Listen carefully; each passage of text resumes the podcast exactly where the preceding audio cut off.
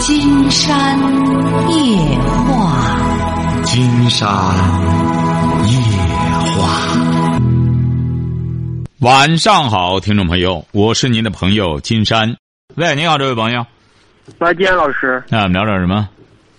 就是我今年，然后就去年嘛，就是大学刚大学毕业。你多大了？你多大了？嗯，我今年二十四。去年大学毕业是学的什么专业啊？嗯，我学的是机电，机电啊。然后家里给就说了一个媳妇儿嘛，然后现在也谈了半年了，然后都挺好的。然后就我那媳妇儿她有个妹妹，她妹妹比她小小就小一岁多，然后就那时嗯，就我带你不是女朋友多大？你女朋友多大？我朋我和我同岁，嗯，她是什么毕业啊？她嗯初中没上完，初中上完了，没上高中。啊，就是初中哈，初中毕业。你那女朋友初中毕业，二十四哈。嗯，对。说吧。然后就我和他妹妹去玩儿，然后那天就去酒吧嘛，然后都喝了点儿酒，然后他妹妹说对我有意思，然后就睡觉睡觉了。他妹妹多大？他妹比比我小一岁，比他也小一岁。他妹妹小学毕业。嗯，不，他妹妹就说实话我小一。说实话，她她妹妹妹什么毕业？你要干什么？金山往细里问哈。他妹妹什么毕业？他妹妹现在是大学生，什么大学生？他妹妹现在在山东山东英才英才上。啊、去考多少分啊？大上上大学的时候，说实话，他妹，她金山妹妹都知道这些入入学的分儿我吗？他他考多少分他？妹妹他不不到四百分儿。啊，三百来分儿哈。哦学什么啊现在？他妹妹学的是就物流管理。他妹妹在英才物流管理考三百来分儿你说，嗯，说吧，啊，您这说就能吻合起来了。一听他妹妹也缺心眼儿，说白了，说怎么着就睡了。就我不知道怎么回事，然后家里都知道了，然后我，我和他姐姐也啥了，然后，他一和我家里你和他妹妹，你和他姐姐关键睡过了吗？哦睡过了，早啊睡过了啊，你和他姐姐早睡过了。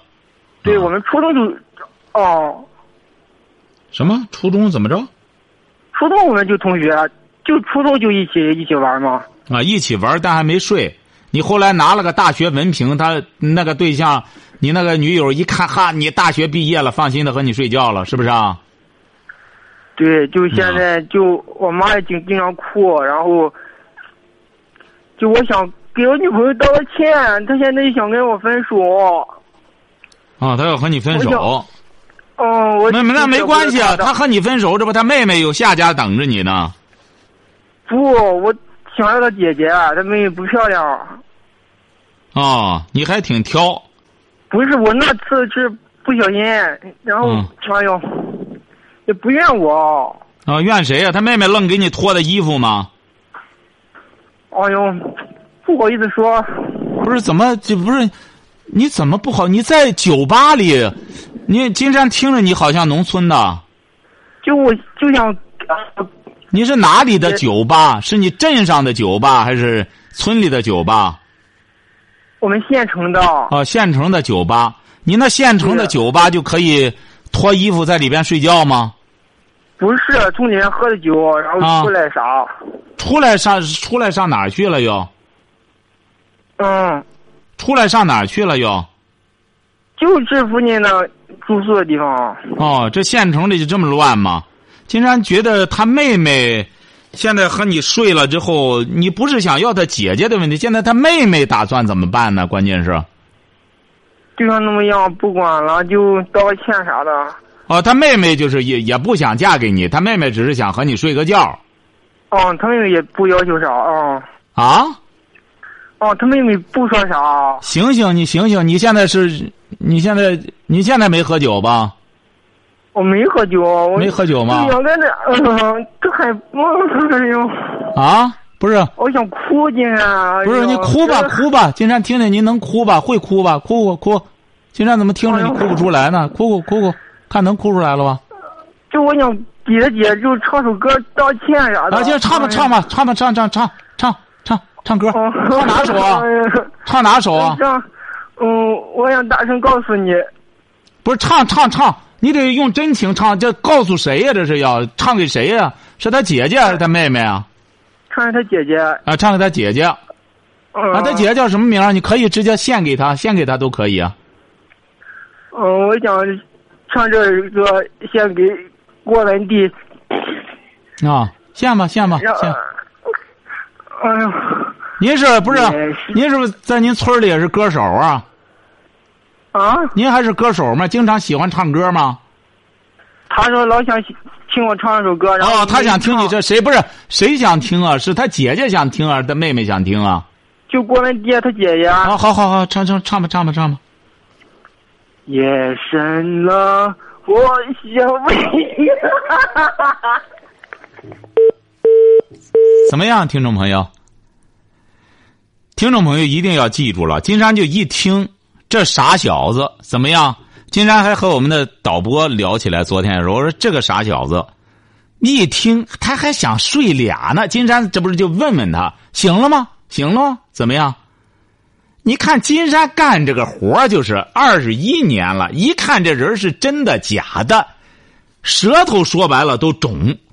除非他这妹妹真是傻子，还让他妹妹和他上了酒吧，就和他睡了，睡了之后，然后又又不在乎，就白陪着睡，这就是怎么着呢？这就是年轻人，那个荷尔蒙啊，当得不到发泄的时候，这个男年轻人得得得得不到发泄啊，得不到发泄之后憋的意淫呐、他就想啊。想想想，我们村的那个小芳挺漂亮，哎，我和她谈对象，然后她妹妹也挺漂亮，我和她妹妹睡觉了，这一淫一淫的就打电话就琢磨着，您听听，还是还爱听她的歌，您听听，舌头都肿，还要唱歌，这就怎么着呢？当然，金山觉得一点都不责备这年轻人，为什么要让他说下去？他也是一种发泄，你想想。他这样发泄了之后，他就省下再出去之后再想想三想四儿了。你看大家他他他他哎，大家挺好哎，发泄了。这一看说白了，您就甭看，这一看就是没上过学的。他，你比如说，如果要是他真正上个大学，好赖的他就混下来的话，他讲话组词各个方面绝对不会是这样。你看，他就再怎么着，他说大学毕业了。金山马上就能够听得出来，为什么呢？他讲话的时候，他大学毕业之后，他这个语法上、用词上，他无论是讲这个方言还是讲普通话，金山一听就能听得出来。所以说，就让他说。为什么金山要问他？你醒了吗？醒醒，是不是又喝多了？哎，所以说，您看他讲的这所谓的这些故事，都属于自个儿想象的。你大白天就想着。和哪个女孩真睡了？这怎么着？你看，只有这样慢慢的启发他，他自己才啊啊笑了。你要真把他憋住，刚才要把他憋住，金山就给他挂电话。他一直还认为这个事儿发生过，还认为我能和他妹妹睡，我也能和他姐姐睡，我我我我我挺厉害的，我我憋急了，我这你看让他一唱，啪，怎么着，泄气了，哎，一下子就拉出来了，相当于。这一下子就一直憋在心里，就这一直就哇出来了。这小伙子这才叫真正的心理疏导。你看心理疏导就这啊哈哈就笑了，一开始还我想哭的，呃，他认为他认为演个戏挺好，干什么？你看，哐一裤子拉一裤子就知道不行，憋不住，我这两下子还是不行。你看他这就知道了。喂，你好，这位朋友。哎，你好，哎，那个金山老师。哎，我们聊点什么？哎，那个是这样的，我就是说问一下您，就是我那个儿子的话呢，今年上高二了。嗯。从高一的时候的话呢，就开始不好好学习这样的，而且特臭美，我不知道该怎么办呢这样的。不是，怎么叫就就就不好好学，还什么叫臭美呢？对 他那个他特别爱美，就是那个头发呀，说穿衣穿衣服一类的呀，特讲究。不是不是，您您是哪里的这位朋友？呃，我是河北的。河北的，但是一般的学校里不允许这样，头发一般的正经学校是不允许留这头型那头型的。哎呦，我不知道是怎么回事。他那个头型的话呢，我一看的话挺别扭的。那个每次他们学校呢是封闭式的，每次每一个月回来的时候，他都理一次发。是不是就是那种那种不就是是流行的发型？不是，他是不是上的就是那种那个寄宿学校？不是的，不是的。不是不是寄宿学校，你怎么说是封闭的呢？他那呃，他那个学校里边就是封闭的，一个月回来一次，是这样。私立的，是不是就私立学校那种？呃，不是私立学校，咱们都是是国办的，是这样的。不是公办学校，他怎么允许他留这个这这时髦发型那时髦发型？那一般学校是不允许的。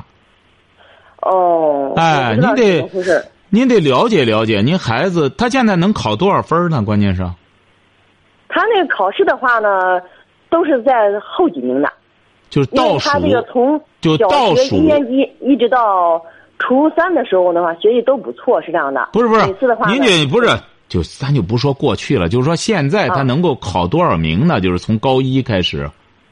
从高一开始的话呢，刚开始的话呢，就是呃一他们年他们班级的话呢是，他们在班里边的话，就是班里边有九十人，他考能考六十名，呃，这后来的话呢，就是基本上就做低了，做底了。哦，那金山觉得可能这个孩子呢，您这就说的是实情，可能学校里整个不管他了，要么就是不管他，要么就是他压根儿不大在学校待着。金山担心是这样，为什么呢？你像你说的，像河北省教育也也是很很重视教育，他你像一般的正规学校、公办学校，他是不允许这个，而且是校服也是统一的。这个头发，你比如说金山是了解的，一般的省份都是这个头发必须得统一的理，他不能在里边奇装异服是不允许的。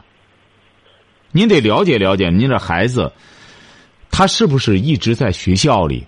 你比如说，他是不是去上学了？他如果要是穿着这套东西，首先金山觉得你们家长是有责任的。为什么呢？嗯因为他这一套讲究，要没有钱的话，他讲究不起来。你要知道，在理发店要要一个什么什么，呃，出彩的头型的话，起码百八十块钱。是吧？哎，你想想，要了头型，再一洗头，待不了几天就得去调理一次。基本上，这现在理发店一二百块钱很正常。你要真要个型的话，你就理个发，说白了，剪吧剪吧都得三四十。现在，所以说，哦你你看，你们光给他弄着这钱，嗯，这样的话，金山觉得这个孩子啊，你比如说爱讲究，这没什么不好，爱卫生。你说，如果要是这么小的孩子就开始穿呀、头型啊、弄这个的话，他就没心思学习了。对，所以我是知道，也是不知道怎么没办法了。不是您这不是没办法，有办法。第一点，不能必须得给他断钱，啊这样给他钱的话，就把孩子给害了。他嗯，他那个每个月的生活费的话呢，我就看着他每天吃多少，我大概的就算一下的话，就是给他六百多块钱就行。反正他这学在上不上的，经常觉得他的确没多大意思了。高二了，如果要是就垫底儿的话，高三基本上就是复习了。高三啊哦，金山不知道河北怎么着。一般情况下，高三现在我们国家金山了解了一下，很多地方高三基本上都是复习了。是我们这儿也是一样的。哎，所以说他这个成绩啊，金山觉得就欠账太大了。因为为什么呢？因为从初中这个高中刚上的时候啊，那是一个巨大的转型。有的时候这个学生啊，一旦不适应，在那里落下来之后，再往上追的话，就特别难度特别大。您这个孩子啊，金山觉得要这样的话，没必要再在学习上过分的逼他了。如果他性格各个方面还比较阳光健康的话，嗯，你比如他还挺爱美，挺干什么的话，只要不学坏，别干什么的话，就顺其自然吧。反正的，明年就得明年就十八了吧？哦，明年十七周岁，我们就上学早。嗯，啊，明年不就高三了吗？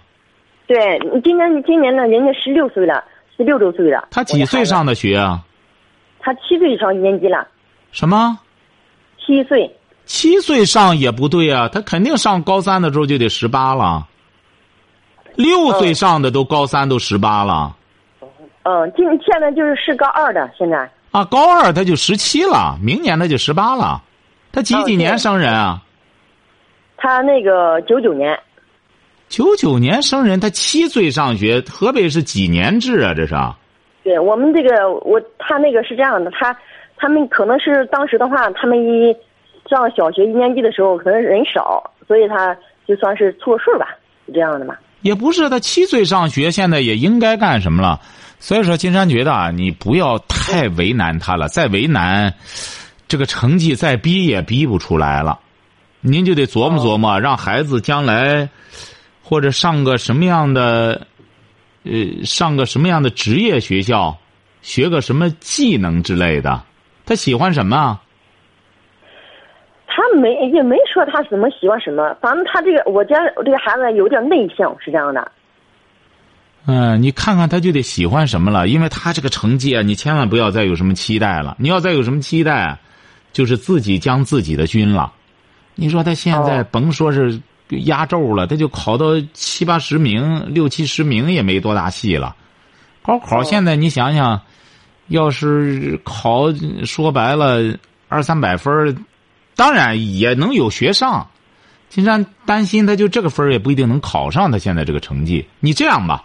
你不如到那个明年该这个摸底考试的时候啊，他能只要能够维持下来，他还愿上的话，你到高考摸底儿的时候，基本上就能够了解他的成绩了。他都有一个一摸二摸，摸了之后那个分啊和高考的分，就是基本上差距不大。哦，哎，现在他有个一摸二摸挺好。嗯，哎，我就是那个，我是我自己想法，我说那个想着他，他今年上高二了嘛，我想着让他再从高一开始学。哎，那那嗯没那没意义，那没意义。没意义啊。金山这话撂这儿，哎，除非你得怎么着呢？这个他确实转型了，他想好好学了，然后那彻底的要戒除所有的坏毛病。呃，别上这种封闭的了，每天放学必须得回来，回来之后呢，你们要监督他做作业、预习功课，哦晓得吧？你这种封闭的是自欺欺人，这个封闭的有它的好处，有它的坏处。金山是觉得很多封闭的，呃，弊大于利。很多父母觉得这我可省心了，干什么？你省不了心，学校里不可能替你操那心，晓得吧我？觉得他一一天二十四小时在学校里边，他不学，那能做什么呀？所哎呀，他学校里他不是是像你想象的，你要去看一看到，他很有可能出去玩去了。金山是了解好多所谓的那铜墙铁壁的学校什么的，那学生照样出去玩去啊。哎，那个都是作秀的，那个都是作秀的。他能怎么着？你说学生想出去玩，学校还能怎么着？关起他来吗？你这十六七的家孩子上墙这这越越房的都没问题，所以说这这个没意义。我们很多家长，金山早讲过，你千万不要，你你可以了解一下那种所谓的封闭式的学校，你看看它成才率有多高。他可能有几个学生，人家出来，你看我们这完全封闭的，很多家长他就是迎合一些家长，家长就觉得，哎呦，这可省心了，我把我孩子放那里边，人家二十四小时封闭的，他在里头除了学习，他没别的事儿，他怎么可能没别的事儿呢？这些孩子都进入青春期了，而且是他们很多人都有电脑。哎，学校周边往往学校旁边都有网吧。嗯，哎，他跑那里边去，这网吧里，你想想看那些乱八七糟的东西，家长你要不操心的话，没人替你操心，晓得吧？对。哎，你要真正想让他考，他也想考了，可以，因为他年龄也不大，他才十七十六岁，那怎么办呢？对，就是从高一开始，但你必须得让他早晨上学，中午放学，晚上在家做作业，你得看着，你不能嫌麻烦。我就是关键是是怎么说呢？就是说他这个吧，他上了高中以后的话呢，他就不爱学习了。那那他他根本不学啊！您这个孩子就不学啊！竟然百分之三万的讲他玩游戏，哎，他玩游戏，玩游戏，你这个孩子，你要真做这个决定，金山呢可以和您儿子对对话，看他有没有。哎，难度太大了。金山觉得对他来说难度太大了，这你你不要再逼他了。金山，但你又说他内向。跟你谈话通话呢，我就是背着他给你打电话的。您瞧瞧，连这点敞亮劲儿都没有。你孩子本身他就不敢和金山对话。你比如说。很简单，金山上次刚在学校呢，现在他不是不敢跟你对话，他是在学校呢。我就是做父母的话呢，我就觉得真的是确实没办法，怎么管教呢？他在学校，他在学校不就混嘛？你说他在在那个学校还有什么意义啊？你比如说，你像金山，这刚刚昨天，呃，在金山的微信公众订阅号上来了一个听众的这个，呃，人家发了个帖子，就是说他的儿子。原来也是玩游戏，他就看了金山的选择之后，他知道这个游戏是毒品了。他这个儿子发誓就不再玩了，不再玩了之后，这不是这不是他爸爸给金山发的吗？金山老师看您做节目做到深夜还不休息，还要写微博，还要回微信公众订阅号的留言，我把您呃这什么了？他说我儿子从网瘾到学习走上正规，与您的金山夜话是分不开的。我多么希望您在微信上说几句话，以作鼓励。我天天鼓励着孩子考北京大学，您就提一下，呃，陈兴勇的儿子陈长厚，您只要说他，你只要他按照金山夜话的理念走下去，刻苦努力，将来考上重点大学或北京大学不在话下。他已经知道游戏是精神鸦片了。他这个儿子就是戒了游戏之后，现在这个成绩，这这呼呼的往上上。他关键是怎么着？他儿子幡然悔悟了，听了金山的节目，看了金山的书，彻底和游戏断绝了。那么他就要哎，就是一定要考大学。他知道唯一读书一条道才能改变命运。他接受了金山的理念了。您说您这儿子，他除非听金山的节目，他也想，就是说是接受了金山的理念。那么金山和他对话，他要下决心要干什么的话。你要做父母的，再有这种想法的话，金山觉得这孩子改变还是有希望的，因为他毕竟年轻，才十六岁。您和他交谈一下吧，不要再在学校里这样混了。金山觉得现在再这样上下去，嗯，他到明年高三没有任何意义，是吧？哎，您最好是和他交流一下。我就是说想着那个，我是想着是让他跟您沟通一下。那个，但那个是这样的，我就是问一下，就是那个，你比如说到了明年高三以后的话呢？你比如说让他再再就读一年怎么样呢？不是您这儿，他这个心里，比如说这个他这个认识到这个学习重要性了。哎，不是您这儿这样吧？他要愿意和金山对话，金山直接和他对话好了。你们做父母的就光配合就行了，好吧？哦。哎，好吧。那行。哎，好嘞。嗯。好，再见哈。那那我还有一个问题问一下你啊，对，说就是，哎，就是我就有一个那个还有个小孩呢，那个。这个这个小孩小，呃，才四周岁呢。每天晚上的话呢，他就是要出去玩，是这样的。我就是给他定时间的话，得半个小时。不是，这是你的，这是你的儿子吗？啊？这是你的孩子吗？对，是我的孩子。对我家这是大儿子上高中，小小小女这个女儿。啊。女儿是是上幼儿班的。啊？怎么了？对他这个是这样，每天晚上的话都要出去玩，是这样的。我说那个是让他出去玩好呢，还是不让他出去玩好呀？哎呀，这位女士啊，你得这样。金山不是讲嘛，你得给孩子四岁的孩子，现在完全可以给他定个家规。你要没有规矩的话，说今天让他出去玩了，明天不让他出去玩了也不好。给孩子说白了，我们就不上升到家规，就给孩子制定一个作息时间，什么时候出去，什么时候学习，什么时候你得接受大儿子的教训了。你这个东西啊，都得落实到纸面上，让孩子一看，你看几点咱才能出去？不该出去的时候，你闹没用，不准出去。他顶多闹一次，知道闹没用，他第二次就不出去了，好吧？对，我就说这个是这样的，我就是给他规定的话呢，比如说七点钟出去，七点半必须要回来。他这样也挺听话的，我说这样做对不对呀？这对对，都写到纸上，但是，嗯，你还是按照金山选择上那个教孩子吧。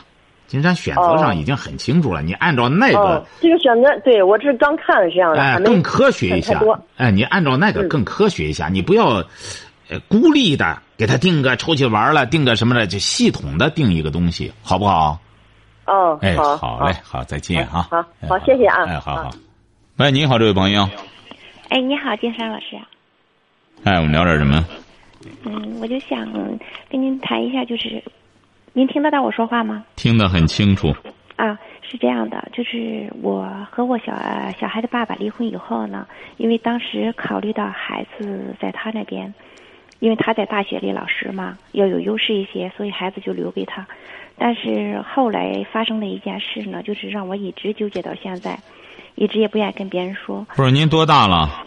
我今年四十七，四十七。你离婚几年了？我离婚有十年了。哦，就当时离婚的时候就把孩子留给呃这个他爸了嗯。啊。说嗯，但是呃，现在当时后来就是孩子因为小学毕业那会儿嘛，就是哭着就是非要过来，但是我当时也想，我说要不就让他过来。他当时我就看脾气就是很不好呀。再有一个考试，嗯，考虑到当时他在大学里边要评职称，不是这是男孩儿女孩儿？女孩儿，嗯因为孩子当时有奶奶带嘛，嗯所以当时就把孩子留在那边儿。但是现在我自己就是听您节目就说，对于孩子最好的就是一个陪伴，但是我觉得自己越来越失职，特别的内疚。不不不不，金山倒不是很赞成这种陪伴理论哈。金山说的这个意思不完全是陪伴，因为现在有一种说法就是老是陪伴，这这这个实际上是不对的。不是您这女儿多大了？我的女儿现在上大学了，已经上大学了，这不是挺好吗？这不一直跟着他爸，这不考上大学，这不挺好吗？嗯，是上大学，但是今年暑假他都没有回来。没回来，你觉得这意味着什么？你就觉得女儿是怎么着了吗？不是，他就一直跟着他爸爸。嗯，现在他爸爸成家了，他现在等于是不是不是，他就是上大学之前不一，呃当时你离婚的时候，女儿多大？五岁，啊，五岁啊，五岁，这不是女儿一直跟着他爸，最终考上大。没有，当时没有跟着他。当时我们说的是跟着他，跟着他，但是因为他当时博士还有半年多一年来的才能毕业。啊，不是，他跟着他奶奶吗？不是啊，嗯，他奶奶跟他爸爸不在一起。不在一起，基本上也算是跟着他爸了，因为他爸爸指定是和他奶奶和他母亲有一些默默契啊。嗯嗯，哎，这个基本上就和跟着他爸一样了，就是说，那这不是你女儿最终考上什么大学了？华科华中科技。啊，人不错啊，这说明人他奶奶你说能教育的儿子考上博士，那么指定他教子有方啊。那么你女儿最终考，你不要认为你女儿现在不回来啊。这个女孩子啊，这不光女孩子，男孩子现在读了大学之后，嗯，他有一些变化很正常，他不回来什么都很正常。也不是这样的，当时是怎么回事呢？他说，嗯，因为孩子嗯上小学的时候，他就不愿意让我去看孩子。他说你来了以后，他情绪会很大的波动，影响他的学习，所以尽量不让我看。我一般的一年都不会看一次，都老长时间不见他。对呀，这只对孩子有好处，没坏处。金山觉得，你比如说，很多当然也不是说全部的哈，这位女士哈，你在这方面没必要自责。金山反倒觉得，嗯，你应该是，你应该是还还是应该是感到很欣慰。为什么呢？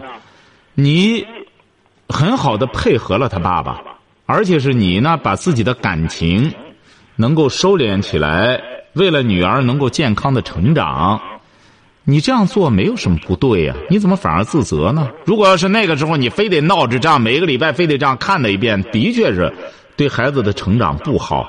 在他印象中就是，呃，那你来看我，怎么你不到家里去呢？你不干什么呢？慢慢的这样对孩子影响不好。所以说，这位女士啊，金山觉得啊，你可能看了一些东西啊，就是说在教育方面啊，现在有一种说法叫所谓的陪伴理论，什么只要关键是要陪伴着孩子。您您看看这位女士，现在给金山打电话的多少？刚才河北的那位女士刚刚放下电话，她孩子起小，她陪伴着，陪伴着结果怎么样？是不是啊？其实我觉得孩子从小就特别优秀，孩子在四岁之前，基本上这个小学一年级的课程我就已经教完了。哎，不过您这究竟是怎么着了？您离婚是不是当初你要离婚的？不是，因为啊他觉得我们学历相差比较大吧，你是什么学历啊？高中啊，不是他要提出来离婚的吗？对，他要提出来离婚，你就同意了。他只是说你们学历悬殊大，你想你那时候学历悬殊大，你也是可以继续学习的，你又不是说，又不是学校不要你，我们结婚的时候是他大学毕业以后结的婚，后来结婚以后他又读的。不是？你那个时候也可以读啊，你十多年，你就现在也可以读啊，在职什么都可以读啊。但是当时就是离婚的时候呢，我也觉得就是，嗯、当时那段时间，我总觉得自己心里应该还是有毛病的，因为当时我跟着他的妈妈在一起，跟他妈妈在一起，所以说你也是想离的，不是，不是，不是？您是哪里的？我是河北，河北哈。你不想离，也就是说你不想离，他要离你就离了。对，因为他说我要是不跟他离婚的话，孩子他也不管，学他也不上了，他就走。他为什么要这么坚决的和你离婚呢？是不是婆媳那时候处的也不好？没没有，我跟他妈妈从来不发生冲突，他妈妈再怎么发脾气，我只是不做声。那您这意思就是你现在可能没有再婚哈？我已经再婚了，再婚现在还在婚姻中啊，还是又离了？没离。啊，没离。那您为什么现在突然回过头来又在反思这些事儿呢？我就觉得一直有一些事就是很纠结，很纠结。哎，这就是你的问题所在。你看了吗？你的问题就在这儿。您稍等一下哈。嗯。稍等一下，金山，这个电话还要哈，这个电话还要。金山回过头来再说您要解决的，您纠结的问题哈。稍等一下。喂，这位女士啊，哎，你好，金山啊、山。您好，您觉得怎么怎么纠结是什么纠结啊？嗯，纠结一个就是，我就觉得当初我跟他离婚的时候，是不是我自己脑子有毛病？自己呃，当时我也承认我确实做的有点冲突，因为从什么时候呢？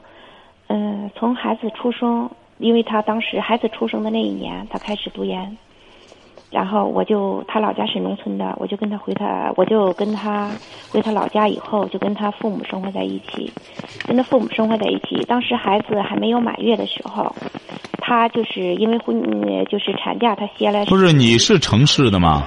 是你是城市的，你为什么要回去跟他，呃，就是农村的母亲生活在一起呢？嗯不是，我是说我现在是在市里，我当初嗯我老家也是农村，啊，说吧，嗯，嗯，然后就是回的回他老家，回他老家以后呢，然后就是孩子还没有满月，因为他提前回校了嘛，他嗯。也就是说你俩结婚的时候都是三十多岁了嗯，我二十七岁，啊，说吧，啊，然后就是，当时孩子还没有满月，他妈妈他回学校以后，他妈妈就说，嗯，反正那句话就很难听吧，就是跟他舅舅说的，就说也不知道他宠的怎么样，把我们母女完脸往家一领，屁都不放一个就走了。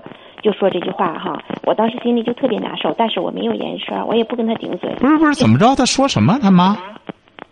他他妈妈就说，呃，他舅舅正好上他们家去串门嘛，上他们家去串门，他妈妈就说，嗯、实际上说是骂他儿子，但是呢，可能也就是嫌他当时他儿子就是那个没有能力吧，可能是也也是有这种嫌弃，再加上我们在人家吃人家喝人家的嘛，带着孩子对吧？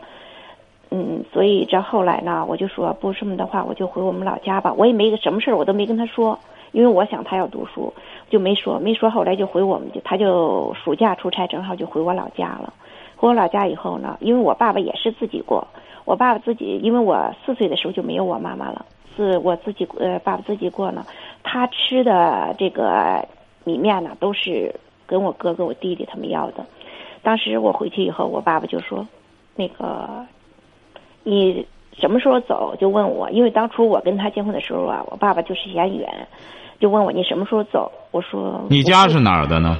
我家也是河北的。啊，说吧，嗯，我说我不想，呃，那个我说我不想走了，我爸爸说：“那你也不想走了，你就把我东西吃完了以后，你们都有地儿去了，我就没地儿去了。”所以我当时心里就特别难受。然后后来我自己就回他们家，他就说：“嗯，哎呀，都想孩子，还是回来吧。”我什么都不说，只是我自己都装在心里这些事。然后我回去就是让他父母吧，就让他们带孩子，然后我就给他下地去做事，一直到这个孩子这个上。幼儿园了都，然后我才那个什么，我就出去上班。我自己当时就感觉自己好像是不是就因为当时也不愿意跟人接触，也不愿意跟人打交道，所以我就我就觉得自己当初自己做的决定是不是对孩子伤害特别大？嗯，对孩子没什么伤害，因为你如果再在那里的话，可能反而对孩子的伤害。因为你没有能力来处理，嗯，这种家庭关系，所以说你离开应该说也是明智的。你再待下去有什么意义呢？他也不在家，你又处理不了在他家里的这种复杂的这种关系。你回过头来觉得，哎呀，那个时候应该怎么着？人都是这样，你长大了你就明白，再回过头来应该怎么做了，没必要后悔这个，这没什么什么的。我就觉得好像特别对不起孩子。怎么对不住孩子了？孩子成长的很健康，孩子考上大学，名牌大学，现在这不是也也挺好？他爸爸也博士毕业了，这不有什么不好的呢？他也成家了，你也成家了。你现在，金山觉得你现在的想法，在很大程度上很有可能是你对现在的生活不满意。没有，没有。你自己意识不到。我只是唯一的不满意，我就是觉得，因为你现你对你现在的生活满意吗？还行。你和这个后来的这个又生孩子了吗？没有。啊，他有孩子。嗯，他有孩子也不在身边。啊，那你对你现在的生活很满意吗？和他在一起？应该算还可以吧。那要生活的挺满意，你为什么回过头来又去纠结过去的事儿呢？我就觉得特别对不起孩子，因为最直接的，如果要是一直这样下去的话，可能不再纠结。但是中间有一个插曲，就是孩子小学毕业那会儿，就是哭着，非要过来，一周不吃不喝，所以就说当时我都没有让他过来，我感觉到特别的内疚。不过来是对的，你他过来之后，很有可能就考上大学了。是，我也我也知道这一点。哎，也谈不上内疚，他过来，他很有可能家里管的比较严。他想把你这作为一个退路，你不让他过来，这种选择是对的。你怎么回过头来又反而是觉得干什么呢？你是不是想以此来说明当时孩子很不如意啊？是。哎，你最终的目的，你还是想说明孩子在那边挺挺挺不满意。你还当妈的心狠，没让他过来。你你不要再给孩子提这个，他不过来是对的。孩子七八岁的孩子有点任性，想干什么的时候，你如果那时候真要让他过来，你反而就把孩子给害了。好，今天晚上金山就和朋友们聊到这儿。